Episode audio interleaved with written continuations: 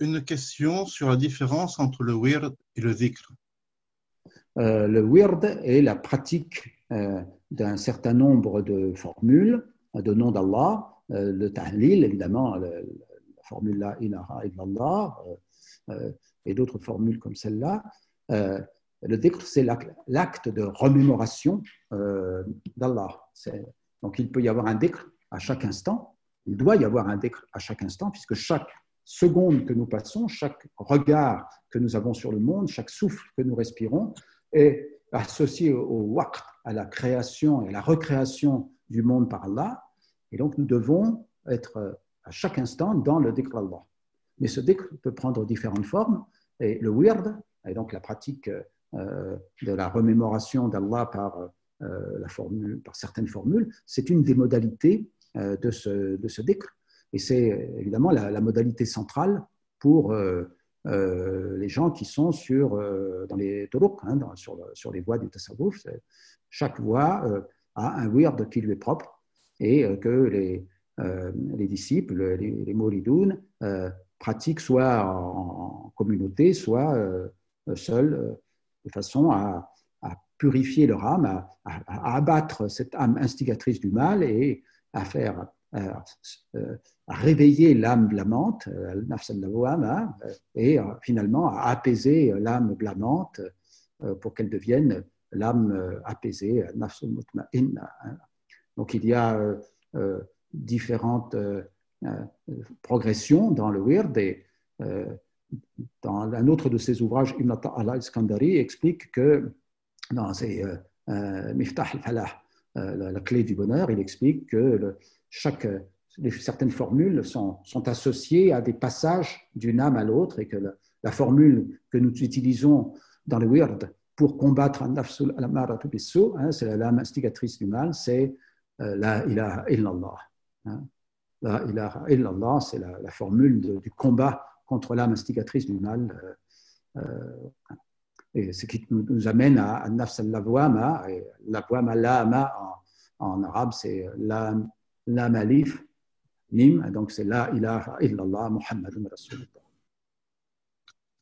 Alors, dans le même ordre d'idées, une question de Philippone. Vous parlez de wird, mais si nous ne faisons pas partie d'aucune confrérie, quel wird pratiquer? Le wird n'est-il pas propre à une confrérie? Oui, euh, le wird est propre à une confrérie, mais euh, il y a des formules de dhikr qui sont propres à tous les musulmans. Hein. Le- les, les 99 noms d'Allah sur le tasbih, sur le, sur le sabaha, le, le- le- le- le chapelet, c'est propre à tous les musulmans.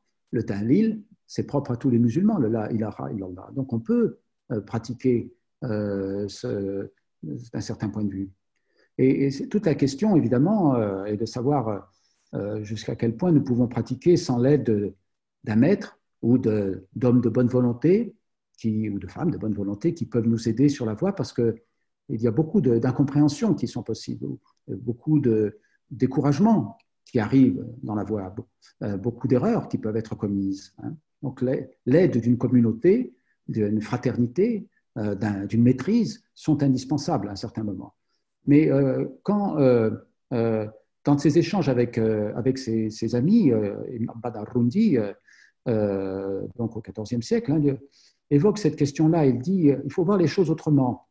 Il faut voir le. Faut d'abord arriver à cette prise de conscience que nous sommes dans le tawhid, que nous sommes entre les mains d'Allah totalement. Euh, arriver à, accepter ce changement de perspective que nous ne sommes pas en train de construire notre salut en multipliant la hasanat. hein, et donc, si je prie deux fois plus, j'ai deux fois plus de place au paradis. Ça, c'est malheureusement ce que beaucoup de, de nos coreligionnaires pourraient dire, peut-être. hein. Non, il faut être dans cette perspective de, du abd shakur, euh, du serviteur euh, reconnaissant. Tout ça, nous pouvons le faire euh, par nous-mêmes. Et le abd shakur, il reconnaît toutes les grâces d'Allah. Tout ce que Allah lui donne ou lui retire éventuellement, mais encore une fois, le retrait est une autre forme de don. Les outils, les instruments de grâce qu'il lui donne, la prière, la lecture du Coran, la méditation sur les ouvrages des maîtres, et le maître vivant et la tariqa sont un don d'Allah dans cette perspective-là. Et quand le disciple est prêt, le maître arrive. Quand euh, euh, le cheminement euh, a été suffisant, quand la sincérité est là, il y a toujours une solution qui s'ouvre devant nous. Et, donc, l'absence apparente de maître ou les difficultés pour rentrer dans tel ou tel tariqa ne doivent pas nous arrêter. Il y a un travail à faire en amont, un travail préalable que nous pouvons faire ici et maintenant, dès ce soir, hein, de, gratitude vis-à-vis d'Allah, de tafwid, euh, de tawakkul et euh, de tahil. Et donc, euh, en faisant ce travail-là, en nous retournant vers lui et en disant Regarde comme je suis pauvre envers toi, j'ai besoin de ton aide, l'aide arrive. L'aide arrive. Nous devons avoir confiance en cela et parfois elle arrive sous des formes que nous n'attendons pas. Donc, il n'est pas. Enfin, l'absence apparente de maître ou de tariqa, qui n'est qu'apparente, hein, cette absence, ne doit pas être une justification de l'inertie ou de l'inaction. Au contraire, nous pouvons commencer ici et maintenant à faire cette tauba.